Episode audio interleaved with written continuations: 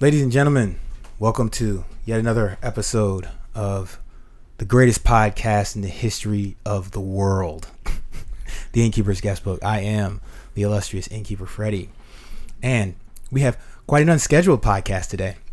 So, uh, my father, um, I'm not sure if I mentioned on one of the podcasts before, he is the director of the Howard University Jazz Ensemble, and it is August of 2018. So, we have a whole bunch of students coming in. One student in particular is he, he described to me as a first round draft pick in terms of playing trumpet. Um, and he's coming to Howard this year. Uh, problem was between when he arrived and when um, school started, he needed some accommodations basically to be able to get him from point A to point B to his actual uh, where he was going to be staying. So he needed a place to stay. So of course, Dad reached out to me. It's like, "Yo, I got you."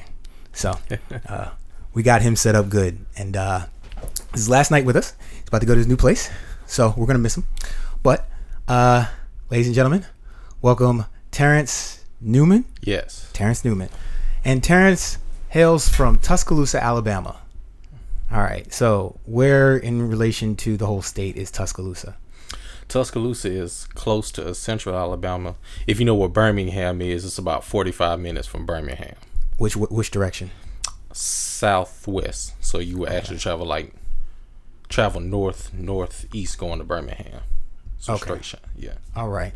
Uh, and how far are you from Mobile, About four hours, four or five hours. south? Mhm. And then what about Montgomery? Montgomery like two hours. Okay. So, are you relatively close to the to the state line between Alabama and Mississippi? Yeah, probably like an hour and a half Okay. to Meridian, which is like the half, which like the halfway point between uh, Jackson and Tuscaloosa. So when I was going to school, Okay. So, you did undergrad, I believe, at Jackson State, right? yes. Now, Jackson State, I'm assuming is Jackson, Mississippi. hmm All right. What made you choose Jackson State? Well, um, when I was in high school, uh, I was in the marching band. Been in band since the sixth grade, and of course, um, being in the South, football and the marching band is is very, it's very intense. It's almost like a lifestyle and a culture unto itself. so, um, and my band director, he actually went to Jackson State, but he never really talked to us about it. But um, when I was in high school, the it bands that everybody wanted to go to was um, Alabama A&M and Alabama State and Miles College. Those were mainly the it bands. But one day, um, it was my tenth grade year. We went to a battle of the bands that we always go to in Birmingham, and Miles and I think A&M were there, but Jackson State came, and I'd never seen Jackson State in person, and they marched in playing "Get Ready," and my mind was blown. and I remember sitting next to them, and they marched past, and um, it was toward the end of Get Ready, and those who've heard Jackson State's band play it, there's this part at the end where the piccolos have this, the well the woodwinds, but the piccolos stuck out to me because they were so loud, and I remember looking at him, I was like, uh, his name was Mr. Menina. I said, Mr. Menina, the piccolos are so loud. He was like, yeah, and so at that point, it was Jackson State 100% all the way. Really? Yeah. So, did FAMU come to the Battle Bands? No, Oh, man. no. So Jackson State, for those who don't know, is the HBCU. So is Florida A&M, which is where I uh, went to school as well. Um, and uh, the Marching 100, even though it's 300 people in the band, they are world renowned, man. I'm telling you. Um, so yeah, uh, let me see. Uh, so you had mentioned that you. So you, I'm assuming you did marching band throughout all of college. Yes. Okay. Did, was that the only band that you played, or were there any others? I was in marching band, I was in the symphonic band, I was in jazz band, orchestra, brass quintet, and I sung in the choir at church. And then I played around Jackson at a few churches from the time to time. Busy man. Yes. when you have four or five folders from different for different ensembles, so yeah, quite. Okay. So uh, how many horns do you play? Um, primarily just trumpet. Okay. You play any others though? Like yeah, like you said, you mentioned piccolo, Yeah, uh, piccolo trumpet. Yeah, I play piccolo trumpet. about flugel. Flugel, I've played it before. Um, in high school, I played the um, soprano trombone or a slide trumpet. That's something I would like to get into. It's main, it's primarily used for like jazz band, for what I've seen. A slide trumpet. Yeah, it's like it's well, it's called a soprano trombone, but it's but it um, it, it's it's just a well, a more um, I guess slang term. Some people will call it a mini trombone. Okay. But So the slide part though is actually not used to tune it like a normal trumpet, but actually it slides. slides just like a trombone, but It's more smaller. compact. hmm Okay. And are there any buttons? Nope, slide. That's it. Yes, slide, and you just. There's a video um on the internet with um Wycliffe Wycliffe Gordon playing it. He's playing "Swing That Music," an arrangement of "Swing That Music" by um I think it was Armstrong, and he's playing it at this event called Cancer Blows, and he plays it. So So it's called Swing That Music. Mhm. Okay. All right. Um. So, when did you start playing trumpet? sixth grade, Okay. What age was that? 12, 11 or twelve. Why'd you choose trumpet? I didn't know. well, my I think my generation of band kids, I would like to call us maybe the drumline because I think drumline had just come out, so there was like this excitement around marching. But everybody was like, "Okay, I got to get in the band. I got to do that." So everybody ran to band, um, and so I didn't know what instrument I wanted to play. He actually picked it for me. Really? Yeah. And so I was like, okay. So I got the trumpet and um, I remember the first few days I couldn't even make a sound. It was like the first two everybody else in the band was playing and I, I felt bad. So like for two, three days I'm just sitting in the band like just blowing and nothing's coming out. But after like the third or fourth day I was able to make a sound and then never looked back after that. So, I still cannot make a sound out of a trumpet, and I've tried, and I've tried. I don't know what it is. I I, I don't know if it's a matter of you have to make make sure the, the the the hole that you blow through is is like the aperture is really small. Yes. Um, and then preferably what band directors do is they also have to analyze your facial muscles because some students don't have the proper um, facial muscles to play a trumpet. So um, and it's it's really um so with the trumpet of course it's the small one of the smallest mouthpieces in the brass one family if not the smallest. And as opposed to something like a baritone or a tuba um the trumpet is you have to um all those muscles have to um, be very compact in this small um, small i guess small cup. So it can it can be difficult from time to time. And i think one of the things they also look for is if you have a flat chin you typically make a, a pretty good trumpet player Really? so yeah a flat chin. yeah Interesting. So rounder faces in general, yeah or like can you still have an oval face with a flat like? Yeah, typ typically, yeah, but and then and also it's it's a mindset thing too because trumpet players tend to be the have the biggest egos. in the Yes. band. Yes. So- yes. I remember when we were in uh I was in jazz ensemble. I used to play piano.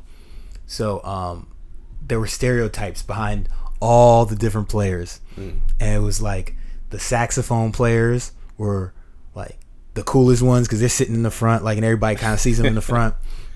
The trombones they said were uh, awkward guys that couldn't tuck their shirts in right. Mm, yeah, and the the the trumpeters since they're in the back you know the, the tallest ones up there they're always like the the, the showboats like yeah like Yeah. like we we the, we the ones you know? Um and then of course you got the rhythm section where the drummer is always like just everywhere kooky. Yeah, and so is the piano player but the drummer is more so of a loud person whereas a piano player is kind of like a mad chemist. Mm. the guitar player is always just the coolest guy.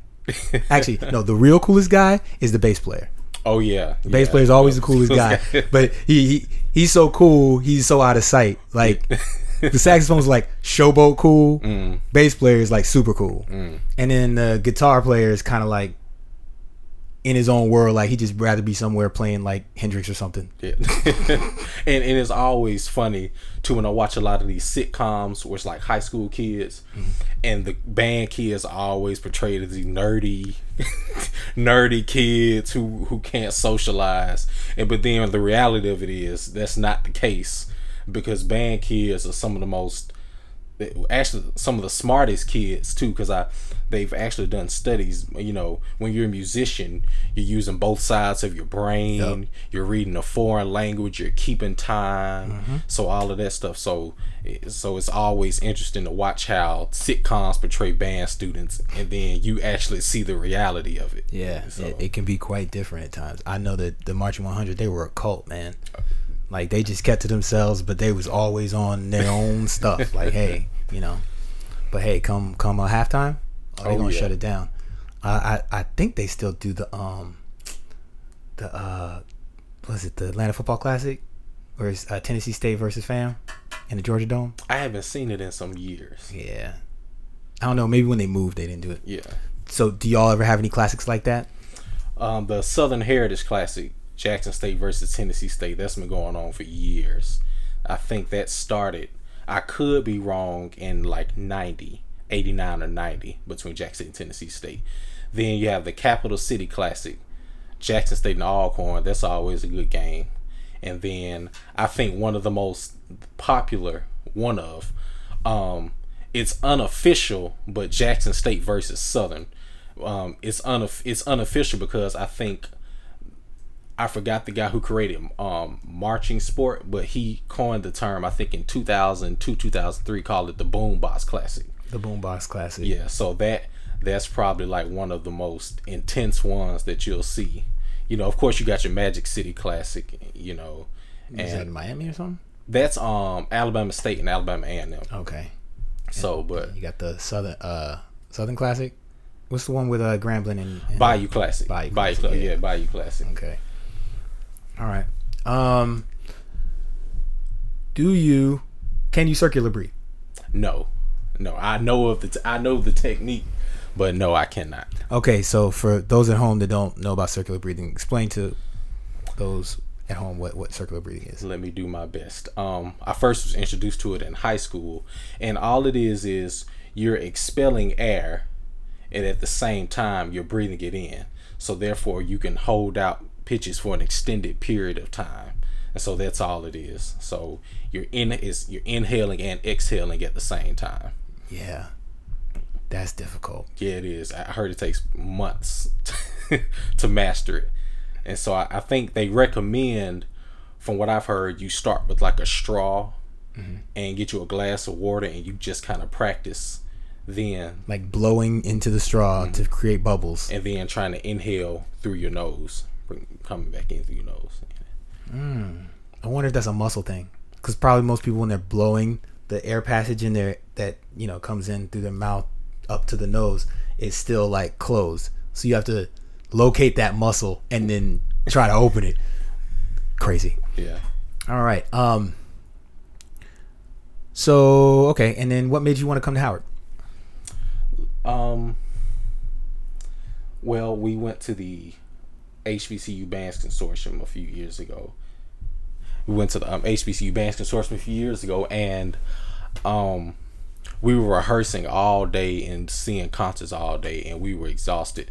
And the majority of us just wanted to go to the room. We were just like, we're beat, we're tired, you know. But Howard's concert band was scheduled to perform that night, and so, of course, you know, our director he had us go and watch and stage opened up howard started playing and i was i was blown away. And and it and more so for me because i'm an advocate for hbcus on top of the fact that it's good to see that um, as black musicians we can have an, a product that produces excellence just like our counterparts. Because sometimes that's the perception that sometimes we are inferior in areas and sometimes we play into that ourselves. That's true.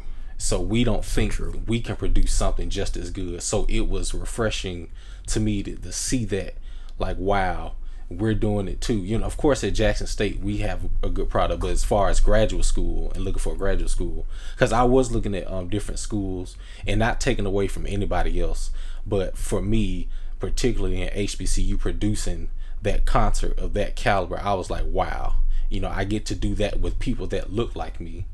And especially in these days, we hear of all these incidents on various college campuses with the um, with the um, racial incidents. So it's I think it's important that you know, and there's nothing wrong with going to a PWI if that's where you're led to go. But P- PWI, what's that? predominantly white institutions. Okay. Yeah. But you know, there's definitely nothing wrong with going to an HBCU either. And I encourage anybody, not just black people, but white, um, Latin, anybody, everyone should get the HBCU experience because um, living in this world, you want to get exposed to as much as you possibly can and not just live in Your own bubble. your own bubble. Because particularly with me, getting out of the South was a big thing.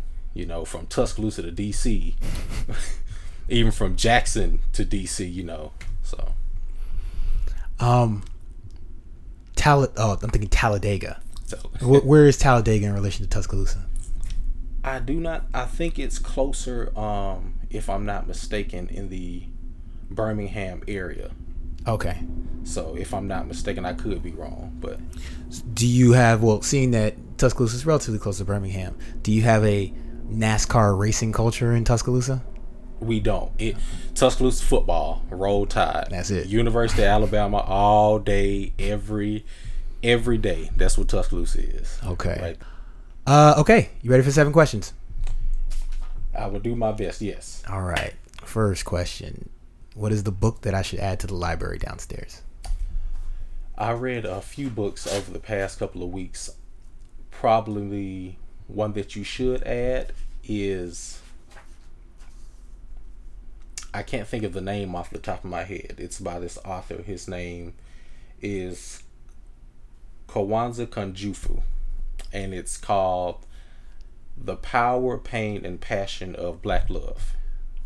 Power, pain, passion of black love. All right. Let's brief synopsis. What happens in this book? He just explains um, primarily the issues that go on in the that have been going on in the black household and how from how certain things like economics and race relations have affected our mindsets. Um, he does a lot of addressing about how black men um, about how we view masculinity and how that has to change in our thinking um, how we look at ourselves as men and so he also talks about women um, respecting themselves first and then men respecting them. Um, so he just addresses those issues and how we can overcome them in this country.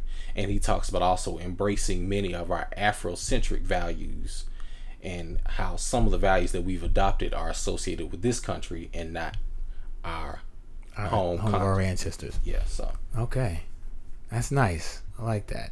And what's interesting is that you know, um, I'm sure there's a lot of um, lessons that he has in there that can be applied to anybody, any race. You know, Yes. just like self-respect. I mean, man, woman, doesn't matter your race. So you got to respect yourself before other people respect you. right Um, all right, two podcast to subscribe to. i would say this one The Innkeeper's Guestbook. Great answer. Um, all right, number three, something that you didn't know you needed until you got it. It may sound weird, but a portable phone charger. Okay. Yes, I never knew how important that was until And what type of phone you have? um, LG. Okay. LG Stylo. And it's uh that's Android, right? Yes. Okay. Yeah. So do you find that without it, how long does your battery last? I can go pretty much depending on what I use it on, pretty much a full day almost. Now, if it's heavy usage, you know, you probably can burn through it in a couple of hours. You know, with the apps and Bluetooth and YouTube and all of that. Yeah. Uh, I'd be surprised my phone lasts half a day off the charger, honestly. But that's iPhone for you. All right, number four, um, bucket list place to travel. This is somewhere in the world that you have been that you recommend listeners travel to. that I have been Chicago. Okay. Chicago, definitely. What about Chicago? Did you like? The Sears Tower. Um, wow. Um, when you get when you get on the Sears Tower, is you get on two elevators. It takes you for like the first set of floors. Get off that elevator, get on another one. It takes you to the top floor, and the higher you get, you can actually hear your ears start to pop Yep. as you get up to the top. Yep. And then, because my best friend, he took me uh, one Thanksgiving, and then when you go there, you're on the top floor, and they, they have like um like gift shops for tourists and stuff. And then there's this glass box that sticks out on the side, and you can step out onto to it and see all the way down, and you can feel your heart drop Yeah. and I didn't know how high we were until I'm looking down and I can see like that we're above helicopters. I'm like, am I looking down And seeing a helicopter. helicopter? Yeah, that's crazy. yeah. So What? T- oh, so you went during Thanksgiving, yes, so it had to have been cold.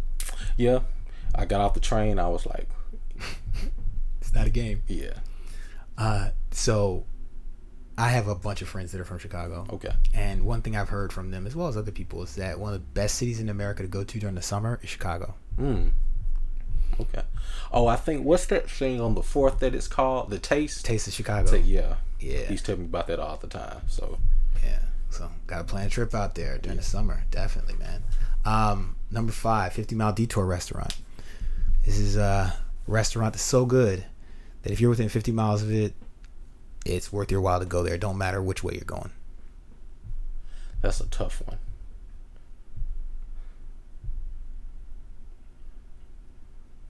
May have to come back to that one. Okay. That's a tough one. All right. What's your favorite restaurant? Horace and Dickie's. Where you go with it? yeah, Horace and Dickie's is this uh, fish fry place. It's been around forever in DC, over at uh, 12th and 8th Street. And I told him to check. I told him to check that out while he was here. And uh, you telling me he went the other day, and he's like, "Man, it's so amazing. It was so amazing." Uh, but yeah, All right, yeah, I look forward to trying a, a lot more places here. Every time I go one place, I see another place. I'm like, I have to try here now. I have to try here next. I have to. So yeah, yeah, DC has a plethora of food options. All right, so we'll come back to number five. Number six. What is your number one talent? trumpet. Okay. Naturally well, so naturally. Yes. Okay. Playing trumpet. All right. And what's your number one skill? Number one skill. Number one skill, I would have to say teaching. Okay. Teaching. All right. So have you, have you done like stu- uh, teaching, like in between when you graduated and and uh, starting at Howard, or just random people that are in like your bed, your band or whatever that might need some help with something, and you can walk them through how to conceptualize something? Yeah, it's just from from uh, from being a section leader to um working with band kids, um running a sectional, um even at church. Every now and again, I would work with the choir. Um, they let me. I would teach Sunday school every now and again. So I just enjoy instilling knowledge um, into people. That's just I feel like that's one of those things that um, that was put inside of me. So and and I feel like especially being here, that's something that can be further. Um, some of my potential can be further honed in on and kind of, you know, manifested, so to speak. All right. And is that what you ultimately want to do post graduation?